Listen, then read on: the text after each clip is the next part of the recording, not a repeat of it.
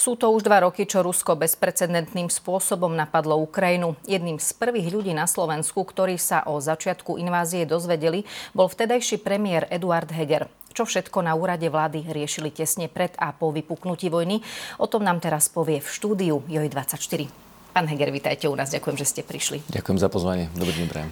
No, tá hrozba totálnej vojny tu vysela, tak povediať, už niekoľko týždňov pred tou priamou inváziou.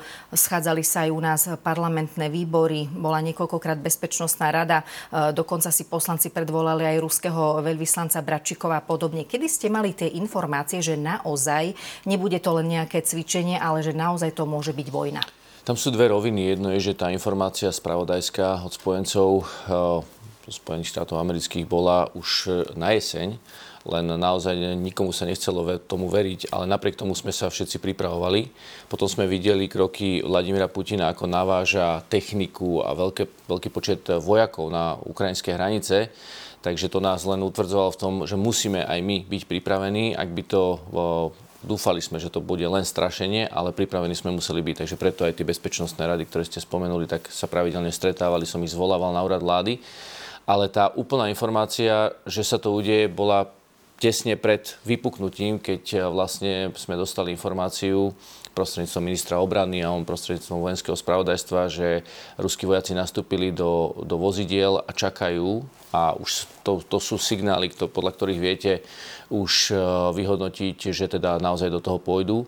No a potom ráno, o, myslím, že okolo 5. 6. už si presný čas nepamätám, myslím, že to bolo okolo 5. 6. hodiny, mi volal minister obrany, kedy mi povedal, že začalo to a automaticky sme boli nachystaní na bezpečnostnú radu, ktorá sa potom konala na úrade vlády, takže všetky tie procesy sa spustili. Začali sme komunikovať e, s spojencami, s partnermi. Pripravoval sa vlastne, bol zvolaný summit do Bruselu, takže tá konkrétna informácia bola deň predtým.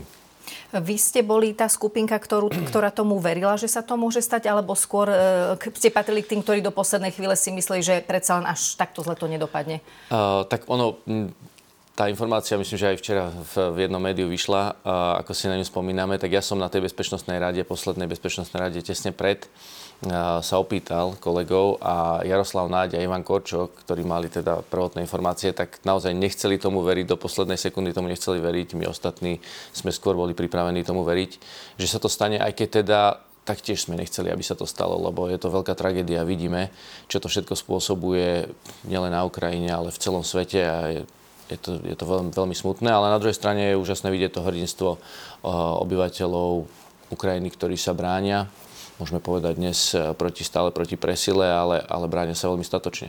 Vy ste vraveli, že ste sa to dozvedeli tak nejako nad ránom alebo skore ráno okolo 5-6 hodine. V tú noc ste vôbec spali alebo ste boli v strehu, že kedy to už vypukne? Tak ja som pravidelne chodil spávať až neskoro po polnoci, takže môžeme povedať, že som tak prižmúril oko, ale áno, bol som v tom napätí, nebol to taký ten spánok, že si že si tu ho pospíte, ale ste očakávaní, kedy vám ten telefón zazvoní a či vám zazvoní a zazvonil, takže to bolo, ten adrenalín bol veľmi vysoký.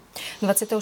februára ste potom mali s prezidentkou tlačovú konferenciu a tam ste jednak e, tú inváziu odsúdili, ale jednak ste sa snažili upokojiť e, obyvateľov, že bezprostredné hroz, e, teda nebezpečenstvo nám v tej chvíli nehrozí. Napriek tomu my vieme, že tie rakety padali aj v blízkosti slovenských a poľských hraníc. Úprimne, čo ste si vtedy mysleli? Že napadnú aj nás, alebo že nejaká raketa môže zblúdiť, alebo ste verili, že sa to udrží iba na území Ukrajiny? Pravdu povediac, keď vypukol ten, vlastne tá ruská invázia, tak e, a bolo to prekvapenie, myslím, že pre všetkých, že začali bombardovať celú Ukrajinu. Pretože to očakávanie bolo, že tam, kde majú vojska, že to ďal vniknú do krajiny a budú postupne bo- bojovať a získavať to územie. Tak, tak, tak. Ale tým, že sme videli, že bombardujú celú Ukrajinu, tak e, áno, tá hrozba tu bola, ale vie, prirodzene sme predpokladali, že tá, to sústredenie bude na hlavné mesto Kiev, čo aj bolo, takže tým pádom tie obavy e, až také neboli a zároveň sme už komunikovali veľmi intenzívne. Ja som mal telefonát aj s viacerými premiérmi a s pánom e, americkým prezidentom, kde sme vlastne hovorili o tom, že ak by sa čokoľvek stalo, tak proste Slovensko je súčasťou NATO, tak budeme chránení.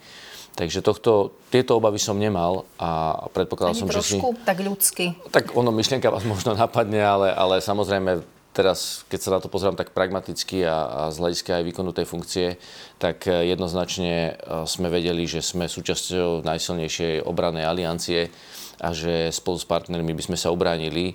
A áno, dúfal som a modlil som sa za to, aby žiadna raketa nezbludila na územie Slovenskej republiky. To určite, to určite.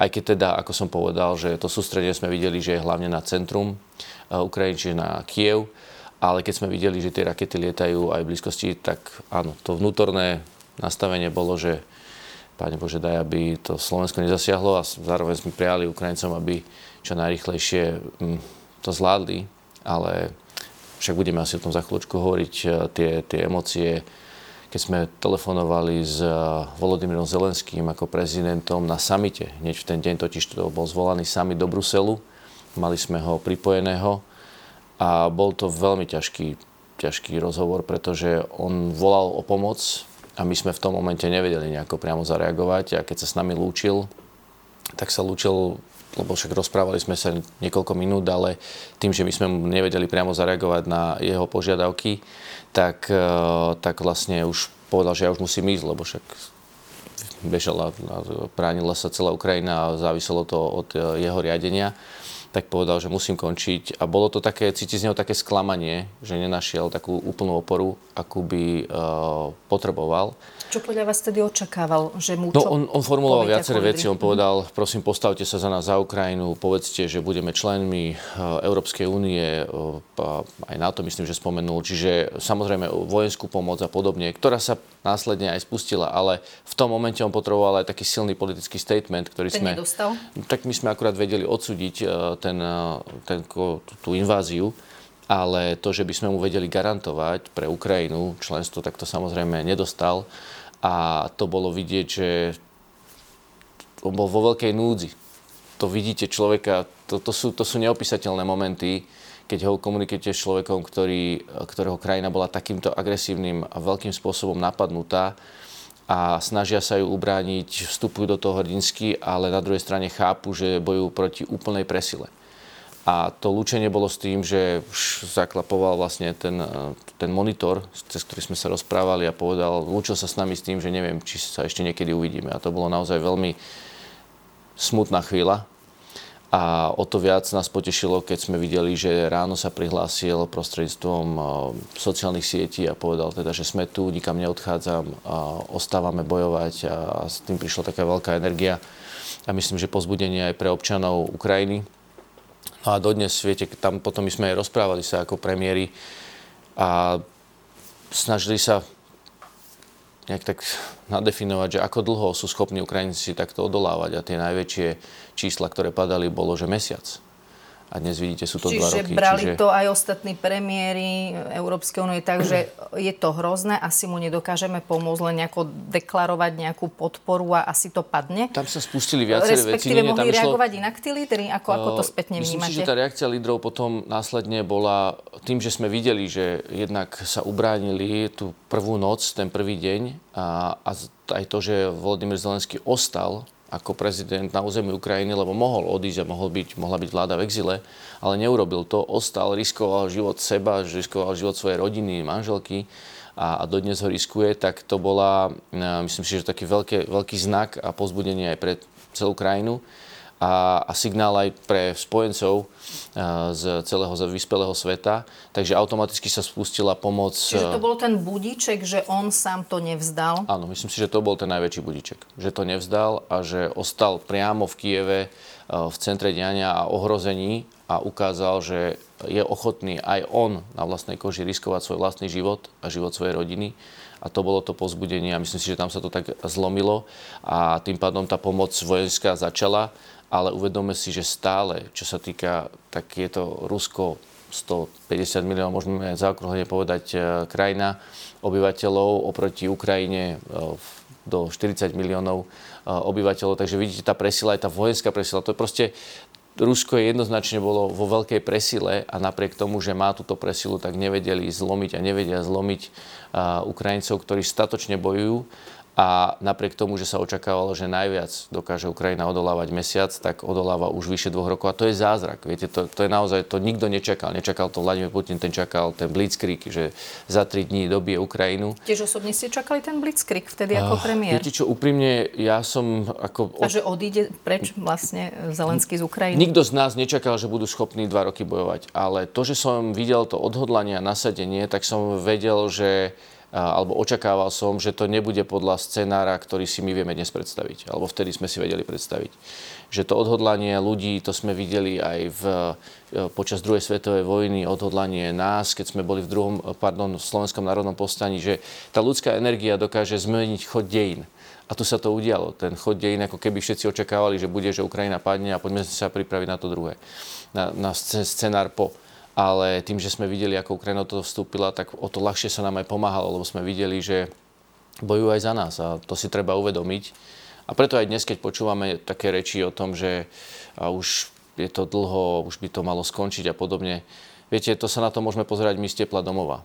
Ale keď sa pozriete na tie zábery, ktoré som videl aj tu vo vašich reportážach, tie zničené bytovky a podobne, keby sme boli v tých podmienkach, tak by sme si určite prijali žiť v slobode. A my sme žili v totalite 40 rokov. A to zďaleka nebolo to, čo oni zažívajú teraz. Oni zažívajú boisko a totalita ruského štýlu, ruského režimu dnešného je o mnoho rozivejšia. Veď videli sme, čo sa stalo Alexejovi Navalnému.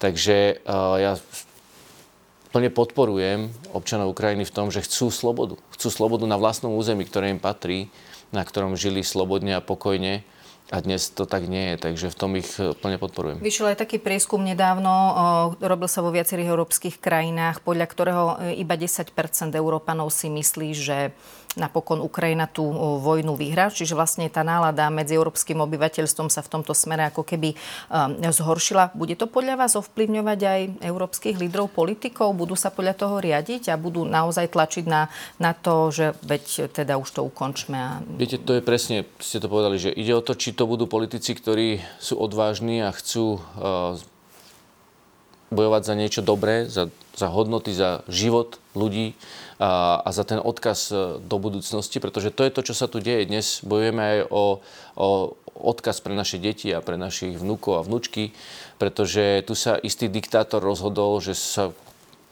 si môže siahnuť na ktorúkoľvek krajinu, aj demokratickú a slobodnú krajinu, e, keď sa mu zachce. No a ak toto dovolíme, tak potom kde sa zastaví? A keď počúvame Vladimíra Putina, tak vieme, že on sa nechce zastaviť na Ukrajine, že má väčšie plány, väčšie vízie.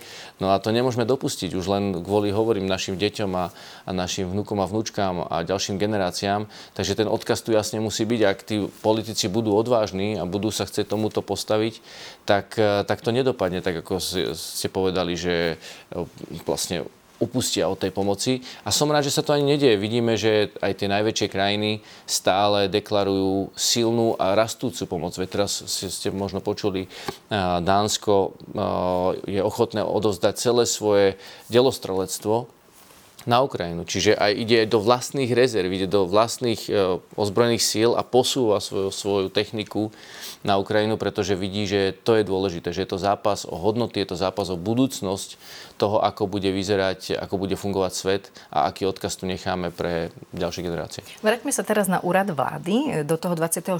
februára 2022. Čo sa dialo potom, ako ste sa to dozvedeli? Tak samozrejme hneď sme e, vlastne zvolali, alebo teda už bola ohlásená, ale obvolali sa všetci členovia Bezpečnostnej rady, takže zišla sa Bezpečnostná rada, kde sme si aktualizovali informácie a áno, potom bola tlačová beseda s pani prezidentkou, kde sme teda odsudili túto ruskú e, inváziu a zároveň sme chceli vyslať veľmi silný upokojujúci signál, pretože všetky zložky boli v pohotovosti a komunikovali sme intenzívne aj s ukrajinskou stranou, ale aj so spojencami, aby sme zabezpečili e, všetky prostriedky, ktoré sú potrebné.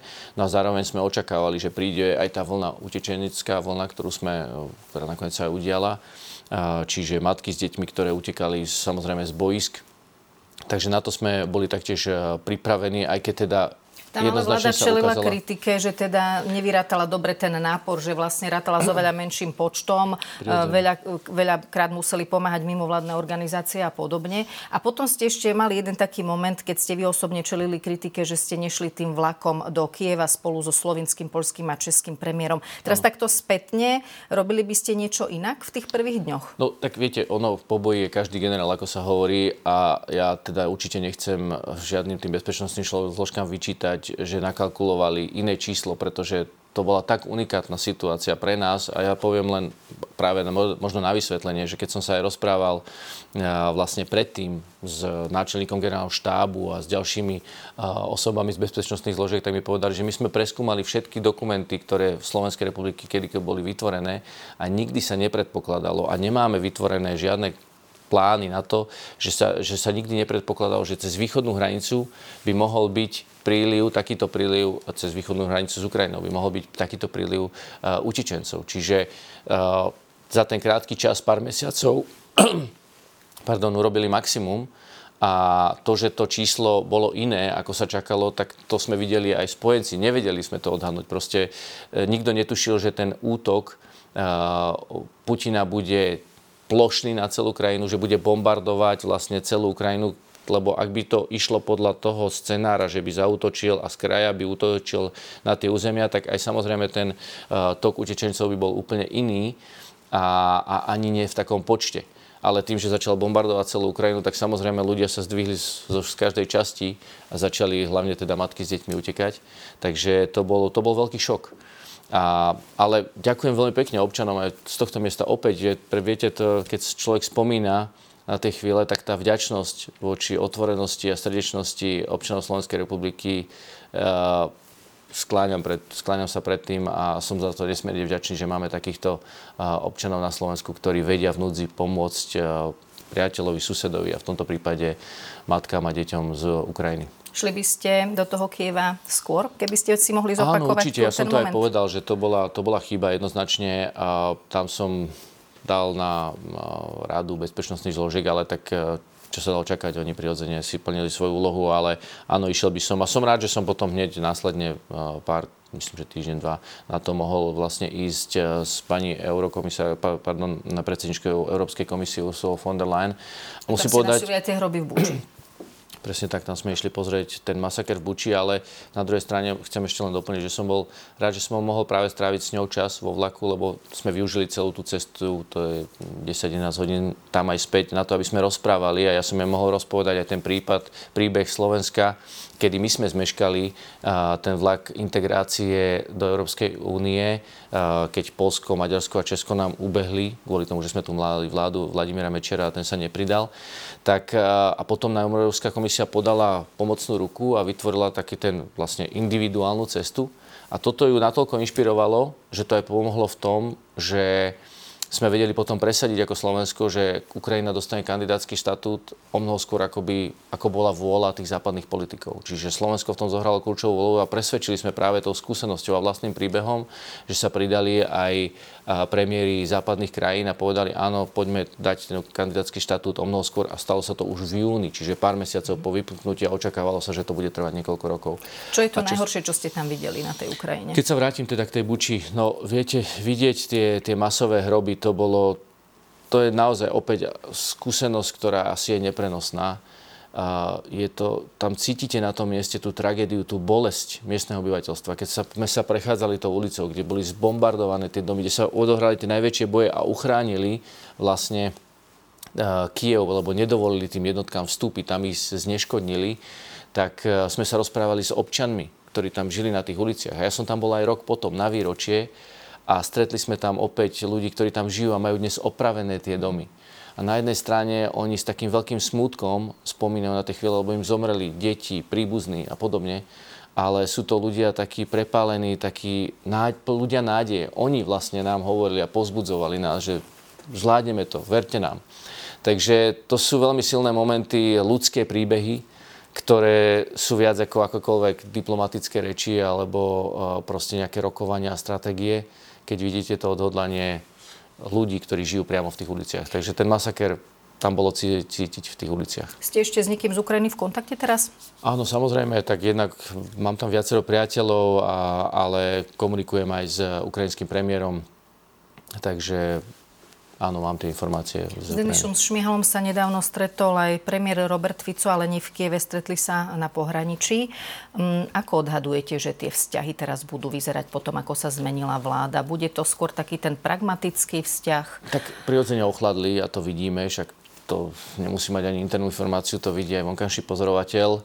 Na druhej strane ma teší a som rád, že, že slovenská vláda napriek tomu, že slovami hovorí niečo iné, tak skutkami naďalej pomáha susedovi, Ukrajine. Je to, je to dôležité. Viete, toto není o nejakých, že máme sa navzájom radi. To je aj investícia. Je to investícia do našej bezpečnosti, je to investícia do našeho hospodárstva, do našej prosperity, v konečnom sledku našich občanov, aby sa mali lepšie, pretože keď budeme mať vedľa seba prosperujúcu a stabilnú slobodnú ekonomiku a krajinu, tak, tak samozrejme... pre našich podnikateľov a podobne. To je ďalšia vec, že keď Ukrajina sa bude obnovovať a peniaze z celého sveta pôjdu na obnovu Ukrajiny, no tak prirodzene slovenskí podnikatelia ako susediaca krajina budú prví, ktorí a, a budú najviac zainteresovaní do celej obnovy. Takže celá tá ekonomika východu porastie e, naozaj e, veľmi, veľmi silným spôsobom a mm, to je dobrá správa.